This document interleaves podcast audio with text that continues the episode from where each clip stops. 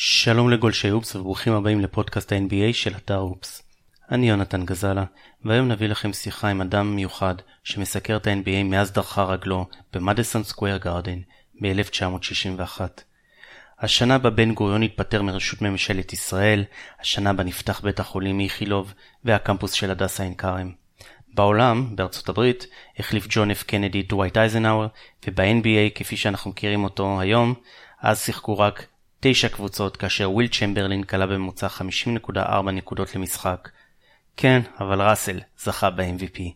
אז האורח שלי היום הוא דוקטור מנחם לס, שכתב לעיתונים חדשות הספורט, חדשות, ידיעות אחרונות, מעריב והארץ במשך עשרות שנים, וכתב 5 ספרים בנושא NBA שכולם כאחד עדיין נמצאים על מדפי חדרי ילדותי בבית הוריי. וכיום כמובן הוא הבעלים והמנוע הכי חשוב של אתר הופס ישראל. אז לפני הרעיון נעבור זריז על כותרות ה-NBA. ויאללה, קדימה פתיח.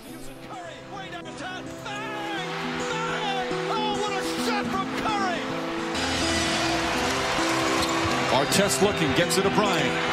Bryant dribbling, has to put it up at the buzzer. Banks it in! Oh, he banks in the three! And the Lakers win the game! Four, Pippen to Michael, 3, 2, Michael firing! He got it! Michael at the horn! He did it! זהו, החדשות הבולטות. חצוצרה. פיל ג'קסון בדרך החוצה. נכון, רמונה שלבורן ואנדרי ווג'נבסקי מודיעים שהפרידה קרובה, הודעה תצא בקרוב, וכולם יוצאים נזכרים מהסיפור. פיל ימשיך לפדות צ'קים ולחייך עד הקבר, הניקס ייפטרו מהמחרב שלהם, ואולי ביקום מקביל, ג'יימס דולן נמצא מישהו שמבין בעבודת פרונט אופיס ב-NBA. רגע, יש מצב שסיים הינקי בניקס? לא יודע. חיפשנו את תגובת אוהדי הניקס, והנה אוהדי הניקס מוסרים את התגובה שלהם, הנה היא.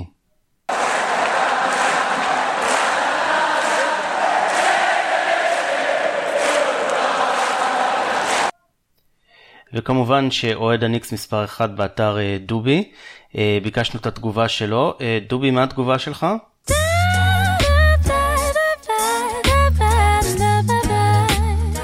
כותרות נוספות, OKC תממש את הזכות שלה לשחקן ג'רמי גרנט ב$1.5 מיליון. ג'רמי, שהוא מאוד אהוד ב-OKC בזכות האסל והטירוף שמוביל למשחק, ימשיך בקבוצה, בעיניי החתמה מצוינת. בנוסף, מרק סטיין מספר שהרוקטס במאמץ קדחתני להוסיף את קריס פול, ויש לה מהלך תמיכה רחבה של ג'יימס הרדן. עוד חדשות, בוסטון מתחילה במהלך כוללני כדי לפנות קאפ ספייס, כדי להחתים גם את פול ג'ורג' ואת גורדון היוורד, ומי שכנראה ישלם את המחיר זה קלי אוליניק, שיחפש קבוצה חדשה בפרי אייג'נסי. ועוד ידיעה שכמובן מי שמכיר את גולשי רדיט ב-NBA יודע שזה החבר'ה בעלי הזמן העודף הבלתי נגמר, והם לקחו את כל אנשי המדיה שבחרו את כל פרסי השנה וגיבשו רשימה של עיתונאים שפישלו, שחטאו לבחירה ונראים טיפשים במיוחד היום כאשר מראים את הבחירות שלהם. למשל, שאלתם את עצמכם איך אייברי ברדלי לא נבחר לחמישיית ההגנה? אז קריס בושארד המפורסם מפוקס ספורט למשל לא בחר בו. למה? כי דבן בוקר קלה מול הסלטיקס 70 נקודות, והוא לא הסכים ששחקן שחטף 70 נקודות ייבחר לחמישיית ההגנה. מה שבושארד לא שם לב זה שאיברי ברדלי בכלל לא שיחק במשחק הזה. אז עוד קצת שיימינג. ריצ'רד ווקר מהגסטון גזט למשל בחר בקרל אנטוני טאונס ל-All Defensive First Team, בכלל בעמדת הפורוורד, והוא גם בחר בג'ון וול ובראסל וסטברוק ל-All Defensive לחמישיית ההגנה. דמיון לילארד וניק בתום לחמישיית ההגנה השנייה. דמיון לילארד באמת. ועוד הרבה בחירות מוזרות. למשל ליסה שן יאנג מטנסנט למשל בחרה את אריק גורדון ודווייט האוורד לחמישיית ההגנה הראשונה. קיצור, כל מיני בחירות מוזרות שמפרסמים של עיתונאים שפשוט, לא יודע, או שהם לא צופים בכדורסל, או שהם ניזונים מטוויטר, אין לי מושג. וזהו. מוקדם יותר, הערב, הקלטתי רעיון עם דוקטור מנחם לס, עיתונאי, סופר, בעל אתר אינטרנט וכמובן איש יקר, אז הנה הרעיון.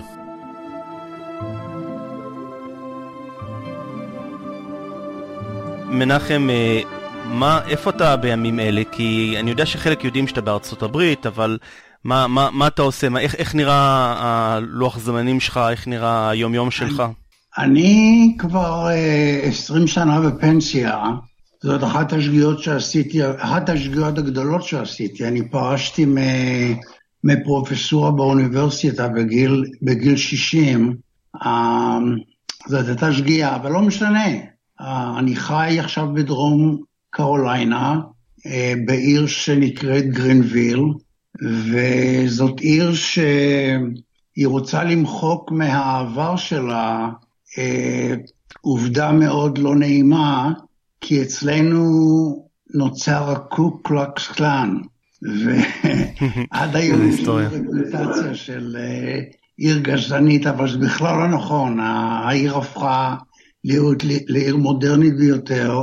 יש בכל זאת איזשהו זכר לקוקלוקס קלאן, או שזה מוחבא מטוטה מתחת לשטיח? שזה מוזיאון, איזשהו פסל?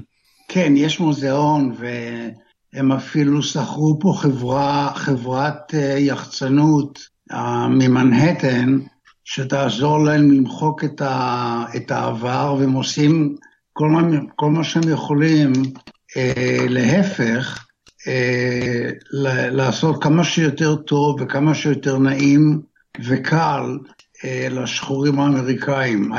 היום כמובן שאין שום הבדל בין גרינוויל לבין כל עיר אחרת גדולה בארצות הברית. הבנתי.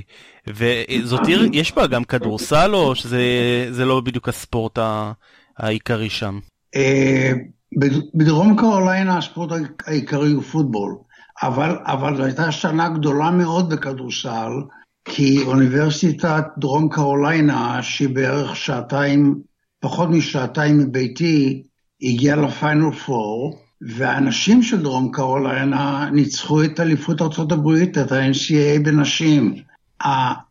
במלבד זה, קלמסון אוניברסיטי, שאני לימדתי שם שנה שעברה, היא הייתה אלופת הפוטבול של המכללות, הפתעה עצומה, כשגברה על אלבמה. אז הייתה שנת ספורט גדולה מאוד בדרום קרוליינה במכללות, אבל אין בו בכלל ספורט מקצועני. חוץ מ-AA, זה מין ליגות משנה של בייסבול, ויש לנו קבוצת הוקי קרח, אבל זה הכל ליגות שניות. תגיד, ככה, אמרת שאתה כבר 20 שנה בפנסיה, ואני יודע לפחות שאתה כמה שנים מעורב באתר, איך הכל התחיל? איך גילית את אתר אופס? אני יודע שהוא היה בבעלות אחרת קודם, איך גילית את האתר, ומה גרם לך כאילו לקחת אותו תחת חסותך? כשפרשתי מהאוניברסיטה, זה היה בשנת 2000, אם זכור לי, אז זה גם הייתה השנה האחרונה שכתבתי, את השנה האחרונה, או את השנתיים האחרונות שלי, כתבתי לעיתון הארץ. כשפרשתי, החלטתי שאני מפסיק לכתוב, ואני במקום זה מתרכז בכתיבת הספר שלי, חיצים ובוגמונים, שהוא יצא לאור בשנת 2006. אז למעשה גרתי בפלורידה, נהניתי כמו כל פנסיונר מגולף ומהלטיניות שבחופים. כן. כן, ואני גם, אבל אז גם ב-2004, מיאמי זכתה ב-NBA, ואז החלטתי לחזור לכדורסל, לפחות כצופה. רענן כץ הוא ידיד שלי, אז התחלתי ללכת למשחקים, ואז התקשרו אליי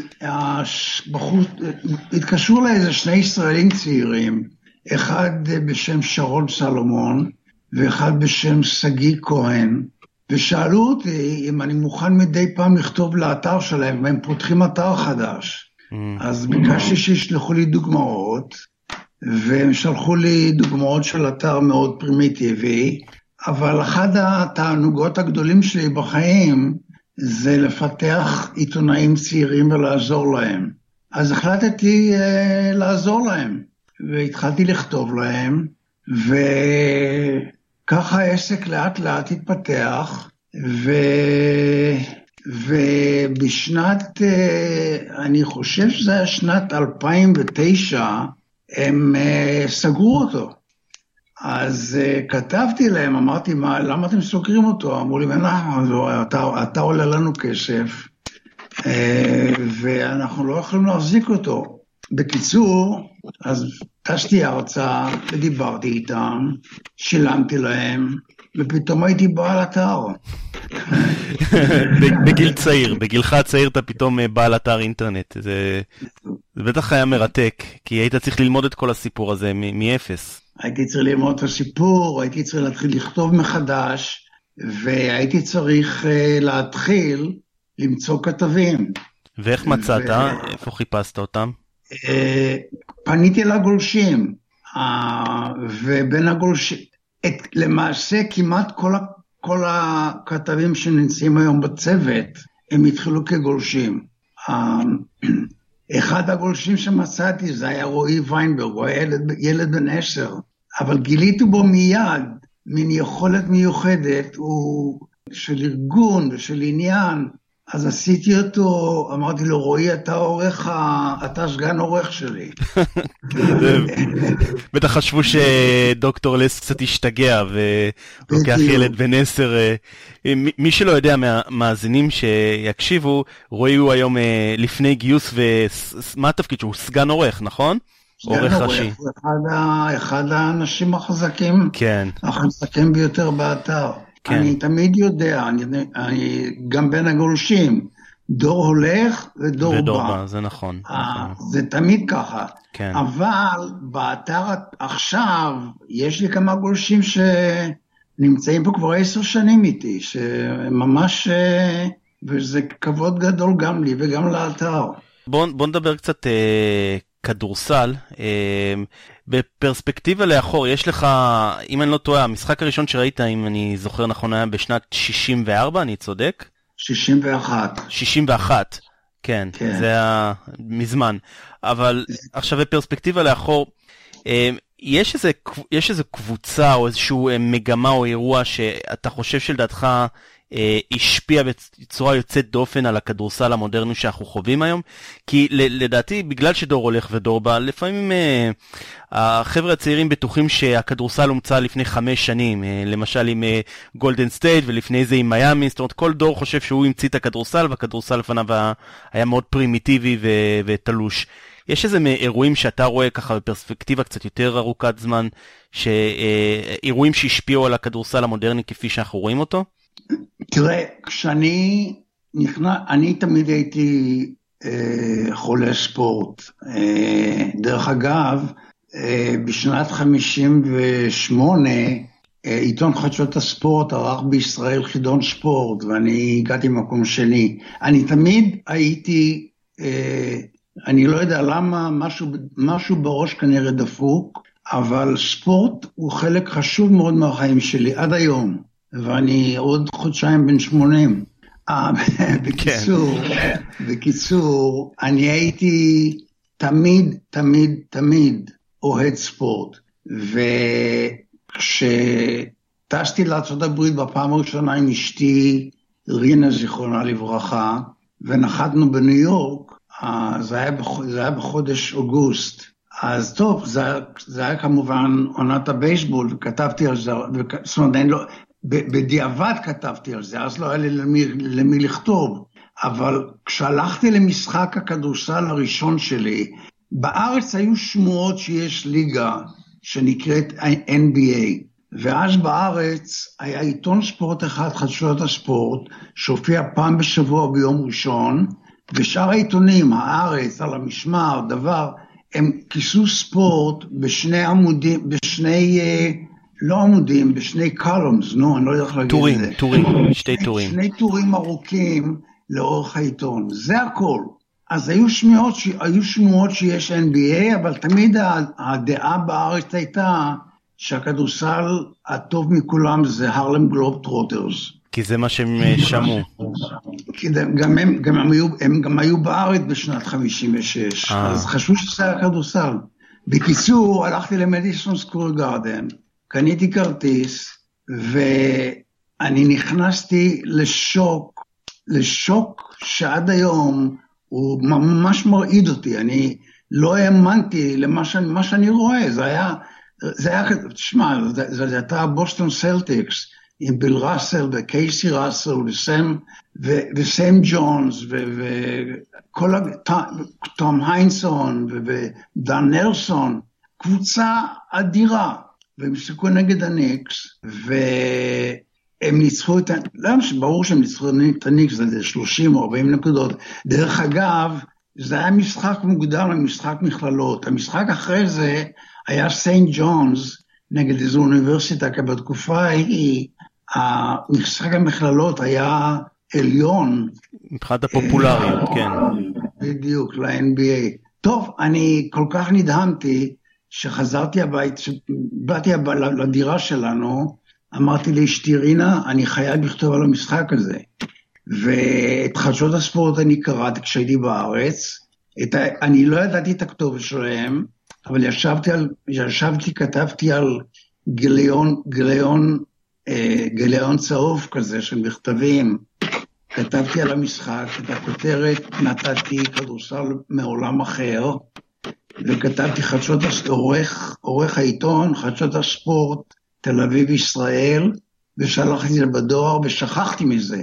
כעבור איזה שבועיים או 3, מגיע בדואר עיתון מקופל, ואני פותח אותו, ואני רואה את המאמר שלי, מאת כתבנו בארצות הברית, מנחם לס. הם לא שאלו אותי אם אני רוצה לכתוב בשבילם, הם לא שאלו... הם פשוט פרסמו, ככה עבדו דברים אז. הם לא אמרו לי אם הם משתלמים לי או לא, העיקר שאפו אותי לכתב שלהם. כן. השאר זה היסטוריה.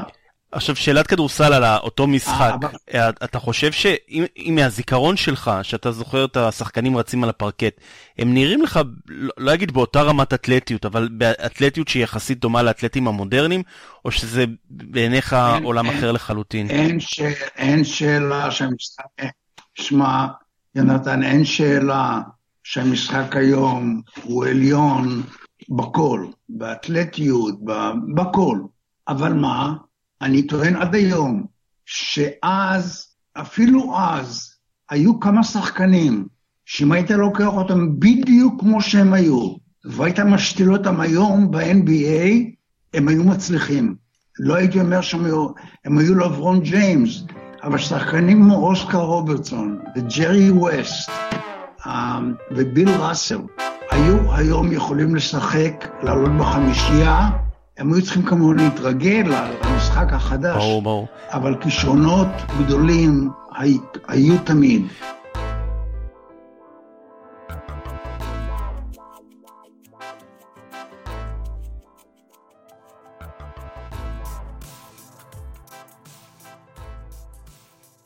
דיברנו קצת על שחקנים של אז לעומת המשחק של היום, ואמרת שחלק מהשחקנים בהחלט יכלו לשחק היום אז כמו שהם. נתת את הדוגמה של אוסקר רוברטסון, כך שחקן כמו ג'רי ווסט, שהוא לא מאוד גבוה יחסית אולי לשוטינג, מה היה הגובה של ג'רי ווסט? סביבות המטר 92, 3? הוא היה 6'4, הוא היה די גבוה. זאת אומרת, הוא יכל לקבל רול כמו ג'יי ג'יי רדיק, או שהוא ממש יכל להיות כוכב ולעשות משהו בליגה? לא, הוא היה הרבה יותר טוב מאשר רדיק. אני לא מדבר על הקליעה, הוא היה שחקן נהדר, הוא היה שחקן באולימפיאדת רומא, הוא ואוסקר רוברטסון עשו דברים, כמובן שההגנות לא היו כמו של היום, אבל ג'רי ווסט הוא היה עילוי, ג'י רדיק הוא לא עילוי, הוא קלעי נהדר, אבל... לג'רי ווסט היו דברים שהיום יש לסטפן קרי, היו לו דברים שאז היו חדשים לחלוטין ולא יכולו לעצור אותו. אז אני מניח שאם הוא היה משחק היום, אז הוא היה משחק כמו ברמה של היום, עם הכישרון האדיר שהיה לו. כן. אבל כמובן שאתה לוקח שחקן ששחק לפני 60 שנה או 55 שנה, עם היכולת שלו, אז היום, כמו שהוא, הוא לא יכול היה לשחק, אבל שחקן עם הכישרון שלו, אם היה נולד וחי היום, אז הוא היה גם היום גדול. בהחלט, גם לא רק זה, אני מניח שהוא היה מקבל אימון כושר כמו שצריך, ותזונה, ובכלל כל הטכנולוגיה, והעזרים, והידע, והמדע, אני מניח שיחסית די מהר היו הופכים אותו לשחקן NBA מן המניין. עכשיו, סתם, כי אם מסתכלים בפרספקטיבה לאחור, אתה מזהה איזה שהם שחקנים, או קבוצות, או מגמות, שאתה אומר, אלו אבני דרך שבלעדיהם לא הכדורסל היום היה נראה אחרת לחלוטין. איזה מהקבוצות בהיסטוריה אתה חושב, או שחקנים, שינו לחלוטין את הצורה שמסתכלים על המשחק, או שבלעדיהם זה היה נבנה קצת אחרת? טוב, אין שאלה שהבוסטון סלטיקס של שנות ה-50 וה-60, הם שהעלו את הכדורסל כמה צעדים קדימה, מהתקופה הקודמת, שאז הכדורסל היה משוחק בעיקר על ידי שחקנים יהודים נמוכים, כמו רד אורבק ואלה. אז הסלטיקסים הראשונים, ששיחקו עם גבוהים, עם סנטר כמו ביל ראסל, והם העלו את המשחק בצורה אדירה, קדימה. וכמובן שאחרי זה בא ג'ון הבלישק, הם היו תמיד מעל כולם. אחריהם, לדעתי, דווקא הניו יורק ניקס של שנות ה-70, 73, כשהם לקחו את האליפיות, הם הראשונים שהביאו משחק קבוצתי ל-NBA. לא היה להם אף שחקן שהוא היה ממש מנטר בצורה מיוחדת. היה להם שחקנים כמו ביל ברדלי, וולטר פרייזר, הם היו מצוינים. אבל הם היו מציינים בשכל. הם שיחקו עם תרגילים, או שהיה להם משהו כמו המושן אופנס היום, שכל שחקן קורא את ה... אני לא יודע אם זה היה כל כך הרבה תרגילים. רד הולצמן, המאמן, תמיד צחק, שכל מה שהוא ניסה לעשות זה לא להפריע להם. הם היו פשוט חבורה של שחקנים מאוד אינטליגנטים, והכל עבד אצלהם בצורה שקשה להסביר אותה. המשחק... לדעתי המשחק הקבוצתי של הניקס עם ביל ברדלי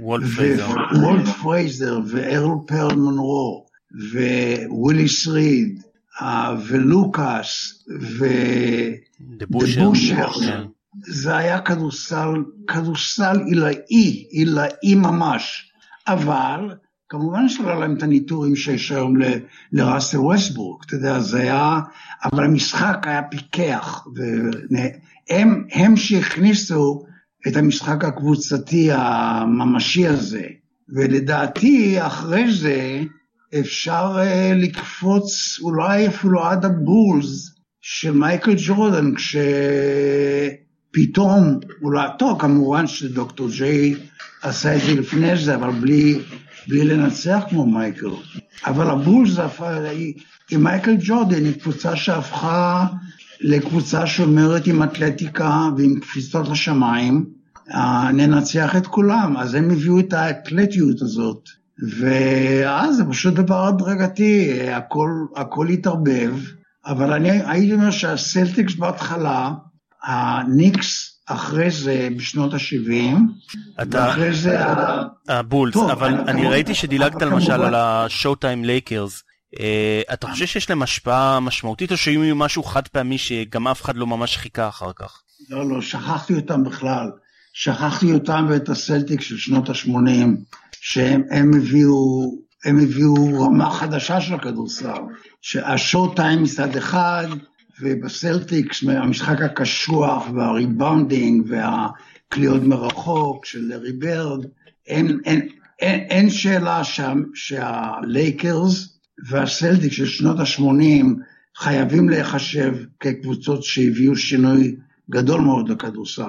ואז בא מייקל ג'ורדן, ואחרי מייקל אז יש לנו היום אולי הקבוצה הבאה שחייבת להיחשב כמיוחד הזאת, הווריורס של היום. למרות שאם מסתכלים על השנים האחרונות, מדברים על כדורסל ללא עמדות, positionless basketball, ונוטים באמת לתת את הקרדיט לווריורס, אבל סתם לקראת השיחה איתך, פתאום נזכרתי באחד הספרים שלך, נדמה לי אחד הראשונים שכתבת על גולדן סטייט ווריורס של דון נלסון, בתחילת שנות ה-90, עם קריס מלין, וזה מיד היה אחרי סיום עידן הטריו שלהם, שהיה להם רן TMC, נכון? כן, כן. ואז הם בדיוק, דון נלסון עשה איזשהו טרייד מוזר, והוא העיף את מיץ' ריצ'מונד, ופתאום הם קיבלו איזשהו סנטר, שהוא בקושי היה 2, 3 או 4, בילי אורמינס, אם נדמה לי, השמו, כן, כן. ופתאום הם היו רביעה, או עם סנטר נמוך בנוסף, הם היו זה רביעה או חמישה של שחקנים, שאף אחד מהם לא עבר את ה-0-2-0-2, וכולם יכלו לקדרר, זאת אומרת, בדיוק חשבתי את זה שאולי מי שהגיבור שנשכח מכל הסיפור הזה, היה דון נלסון, אתה לא חושב שאולי כדאי לתת, היית נותן לו קרדיט בסיפור הזה, או שהוא באמת היה מדען מטורף ש... מה דעתך? תראי, אין, המרחק בין גאון למטורף הוא לא גדול, בהרבה מקרים. כן. הוא היה אחד מהמטורפים האלה. תראה, הוא לא, העובדה היא שהוא לא ניסח עם הווריורס את האליפות, אבל עם מיץ' ריצ'מונד וקריס מלין, המשחק שלהם היה משחק, והרדווי, זה היה משחק פנטסטי, משחק מהיר ומשחק שהיית משלם כדי לראות אותו. אבל אני לא הייתי אומר שחוץ מהטירוף שלו, שאולי באמת הוא הראשון ששיחק ללא עמדות, אני כבר לא כל כך זוכר, זו גם הייתה תקופה שהייתי מאוד מאוד עסוק באוניברסיטה, ואני לא, זאת התקופה הכי חלשה שלי, מבחינת הדוסה, אני לא כל כך זוכר בדיוק את התקופה ההיא, אני מצטער. לא, זה בסדר. אני למזלי זוכר די הרבה, מה שהכי זכור לי זה הפליאה שהוא, נראה לי שזה היה שהוא לקח את מנות בול, שהיה זה 2.31 ואמר לו זרוק שלושות, זה יכול לעבוד. אז הוא אחד המטורפים האלו, אבל אם אני סתם מסתכל על הכדורסל המודרני, אנחנו... יש בעצם שתי מגמות שאני מזהה, תגיד לי אם אתה מסכים איתי או שאתה רואה את זה אחרת, אחד מהם זה הכדורסל ללא עמדות, ולצורך העניין הזה, אם מסתכלים על כל הקבוצות שהולכות לכיוון, יש לכולם איזשהו פורוורד או איזשהו מספר 3 או 4 שממש יודע להוביל כדור, בין אם זה יאניס אנטטוקומפו במילווקי, או דריימונד גרין, או לברון ג'יימס, ויש בעצם מגמה אחרת של שאר הקבוצות שלא מצליחות להשיג את אותו פורוורד, והולכות לקראת אותו משחק מסורתי, אנחנו מסתכלים על קארל אנטוני טאונס, ועוד כמה סנטרים חדשים, יוקיץ' שאומנם משחק קצת אחרת, אבל עדיין מדובר על קבוצה עם גבוהים מאוד, עם נמוכים מאוד בפוינט גארד, זאת אומרת, האם אתה חושב ששני המגמות יישמרו, או שפשוט יהיה חיפוש קדחני אחרי אותם פורורדים שמובילים כדור? אני מספיק שאני בכדורסל כדי לדעת, שעוד פעם, כמו שאמרנו מקודם, דור הולך ודור בא, וככה גם שיטות המשחק, יש מין תקופות שזה ככה, ואחרי זה פתאום זה משתנה. מה שקרה להפתעתי הגדולה ביותר, אני לא מבין בכלל איך זה יכול להיות, שכבר 10, מאז שקיל אוניל, לא היה אף סנטר רציני אחד ב-NBA. אני מאמין שאם שקיל אוניל או חכים אולרג'ואן במיטבם היו מופיעים היום, אז המשחק היה חוזר להיות, אולי לא כל המשחק, אבל המשחק היה חוזר להיות עם שחקן גבוה, עם הגב לסל, שמסתובב וכולה. זה עדיין, זה תמיד היה, וזה תמיד תהיה הזריקה הכי בטוחה לסל. וגם עניין של סטטיסטיקה, זאת אומרת, אם אתה קולע קרוב ל-60% מהשדה, מה-2, 60-65% מה-2, אז זה שווה ערך ל-40% מ-3, וזה לא שיש מיליון שחקנים שיכולים לקלוע בעקביות 40% מ-3, ובטח גם לא בפלייאוף שההגנות לוחצות. אבל טוב, אז נניח שזה שווה בערך. אתה לוקח את ה... אתה לוקח סנטר כמו אולג'ואן או פט יואינג או שקיל אוניל, אז הקליעה שלהם מהשתיים היא אותה יעילה כמו הקליעה של סטפן של סטפן 103, כן. אבל הם לוקחים גם ריבאונדים. כן. אני פשוט לא מבין איך זה קרה שהסנטרים נעלמו מהעולם. זה הדבר הכי מוזר. אנשים הרי גדלים בממוצע שלהם, יש תזונה יותר טובה, נכון. הגובה של האוכלוסייה בעולם עולה, הוא לא יורד, ועדיין לא היה סנטר אחד מאז שקיל אוניל, שלדעתי היה ברמה של הסנטרים הגדולים של העבר, ואני לא מבין את זה. יש לי כמה תיאוריות בעניין, אני אשמח שתגיבי על התיאוריות שלי, לראות אם אני בכיוון. אחד מהם זה באמת משחק המכללות, אני חושב שאם כל השמות שאמרת, ואני הייתי גם מכניס את טים דנקין לסיפור הזה, כולם שיחקו 3 או 4 שנים במכללות, וסנטרים כנראה שכן צריכים את תשומת הלב האישית הזאת לפתח את עבודת הרגליים שלהם, את הקליעות השונות שלהם, ויכול להיות שב-NBA אין את הסבלנות או את הכוח האדם כדי ללמד סנטרים להיות סנטרים. זו תיאוריה אחת. התיאוריה השנייה אומרת שבעצם הליגה שמה ברקס לדבר הזה. אם אני מסתכל על ההגנות שמותר היום לשחק לעומת אז, הגנות אזוריות, וה5 שניות עם הגב לסל, תחשוב ששקיל וברקלי אחרי 3-4 שניות כבר צריכים להתחיל לעשות את המהלך שלהם, הם לא יכולים לדחוף יותר. וזה בעצם הדבר השני, האספקט החוקתי לדבר הזה. והדבר השלישי הוא בכלל קשור לכדורסל התיכונים, וזה משהו ששמתי לב בשנים האחרונות, מאז שכל ה-AAU באסקטבול התחיל, שכל התיכוניסטים הולכים איך זה נקרא, American Amateur Union, משהו כזה. AAU. ושמה, בעצם שמה כל הסקאוטים נמצאים, והם יודעים שמה שמחפשים ברמה הבאה, והדרך היחידה שהם יקבלו כדור, זה לשחק בחוץ. זאת אומרת, אז גם שחקן שהוא 6-10, 6-11 בגובה, לוקח כדור ומתחיל כדרר, והוא לא רוצה לשחק עם הגב לסל, הוא רוצה להראות את הכישורים שלו.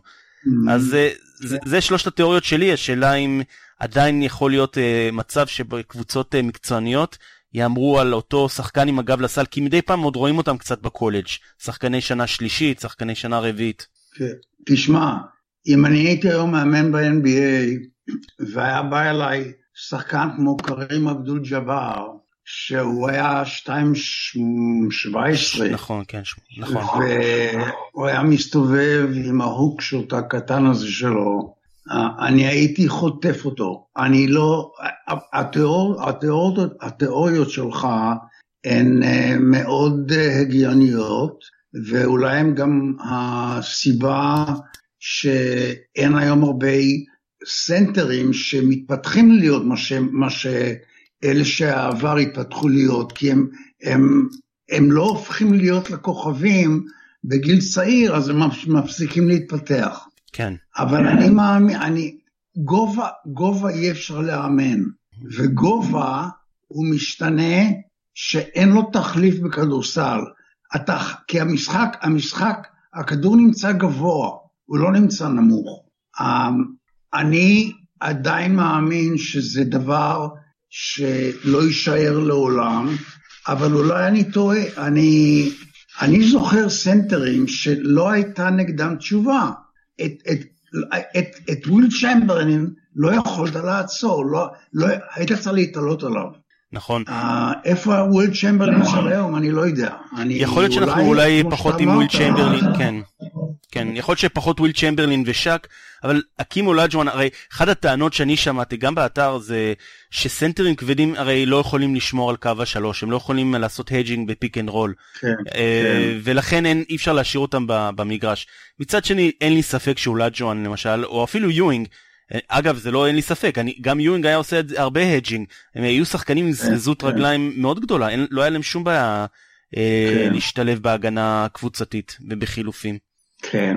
טוב, תשמע, אני מקווה שאני אחיה מספיק שנים לראות עד 120 אם הכדורסל יישאר כמו שהוא או שהוא ישתנה, אבל תראה, בגדול כמובן שהמשחק השתנה, אבל עדיין הכדרור, כניסה לסל, קליעה מרחוק, זה תמיד היה חשוב, וזה חשוב מאוד היום. לדעתי הווריורס זה מקרה מיוחד במינו, ממש מיוחד במינו, ואני לא יודע אם הוא יחזור על עצמו בכלל, ואם באמת, שמעתי שיש כל מיני שמועות, שהקאבס עומדים לפתח קבוצה שתהיה סופר סופר, הם הולכים להביא את פול ג'ורג' כן. והגמורים שמם קריס פול יבוא עליהם. יש פה כל מיני שמועות. כן. לך תדע. אז אם פתאום באה קבוצה כזאת, שמנצחת עם שחקנים כמו פול ג'ורג' וקרמלו, תחת הסל עם כל התחכומים שלהם, וקריס פול, אז פתאום הכל משתנה. אני לא חושב, הסיכויים שבקבוצה אחת יהיה סטפן קרי, קייל תומסון וקווין דורנט הם אפסיים. לא יקרה אותו דבר כזה.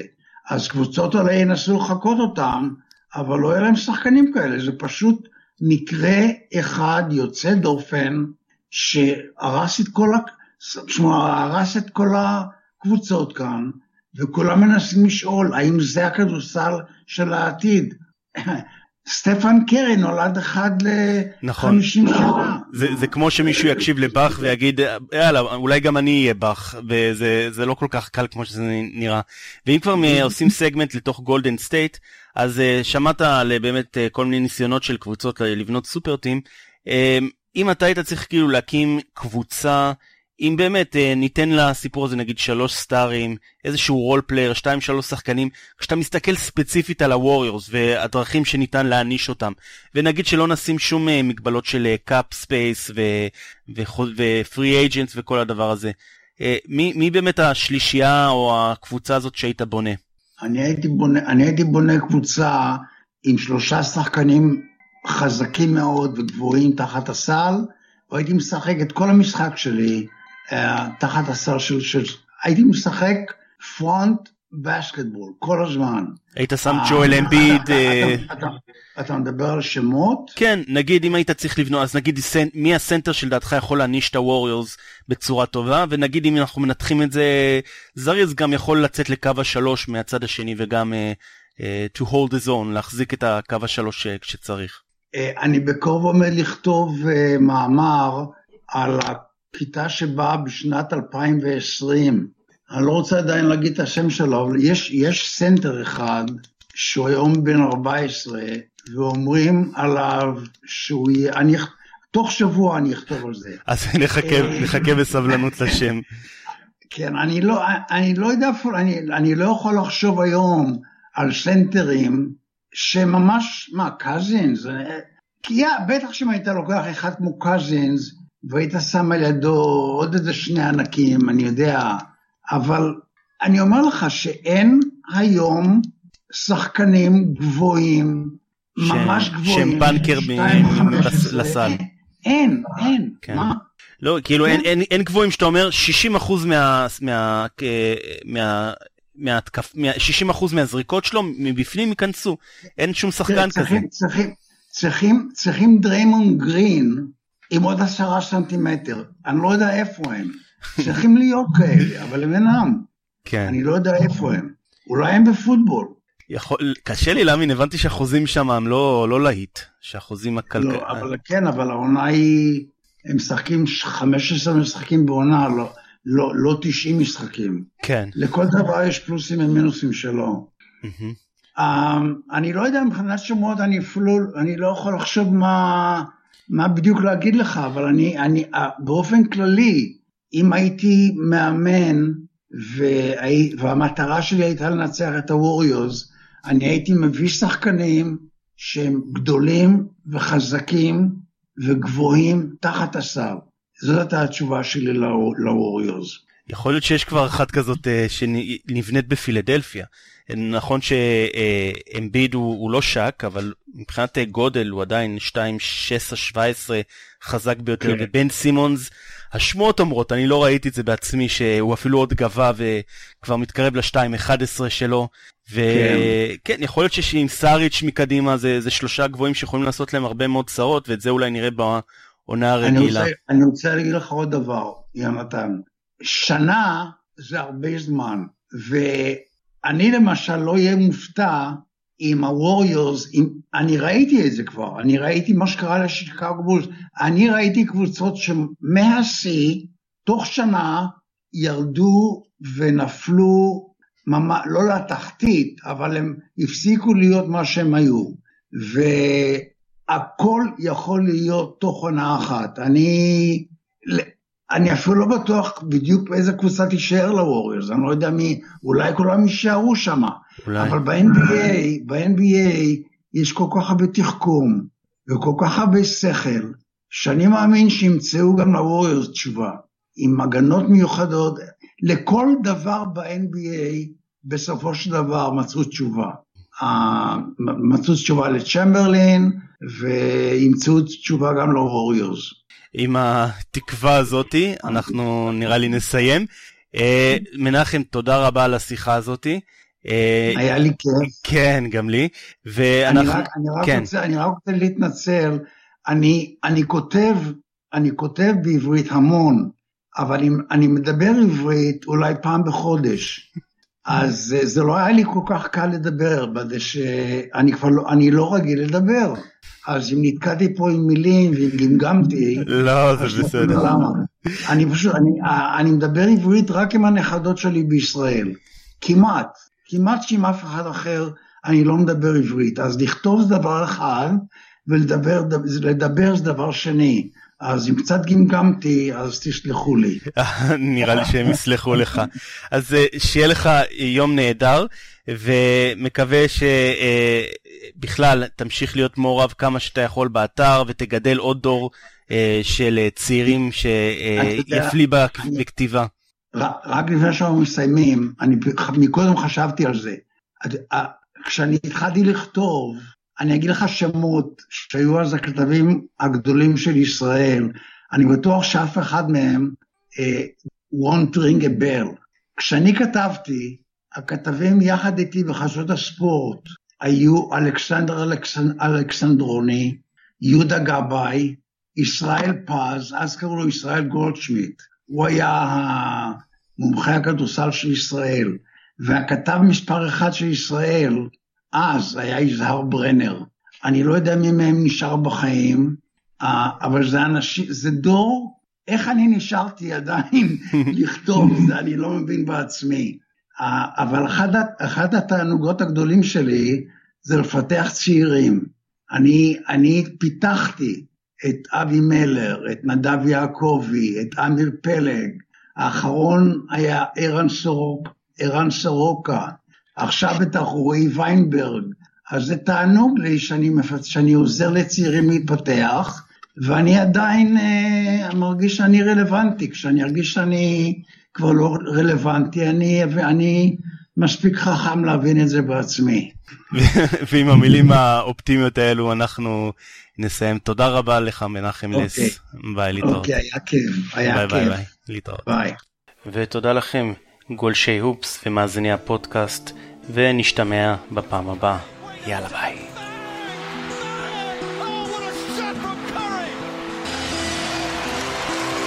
Artest looking, gets it to Bryant.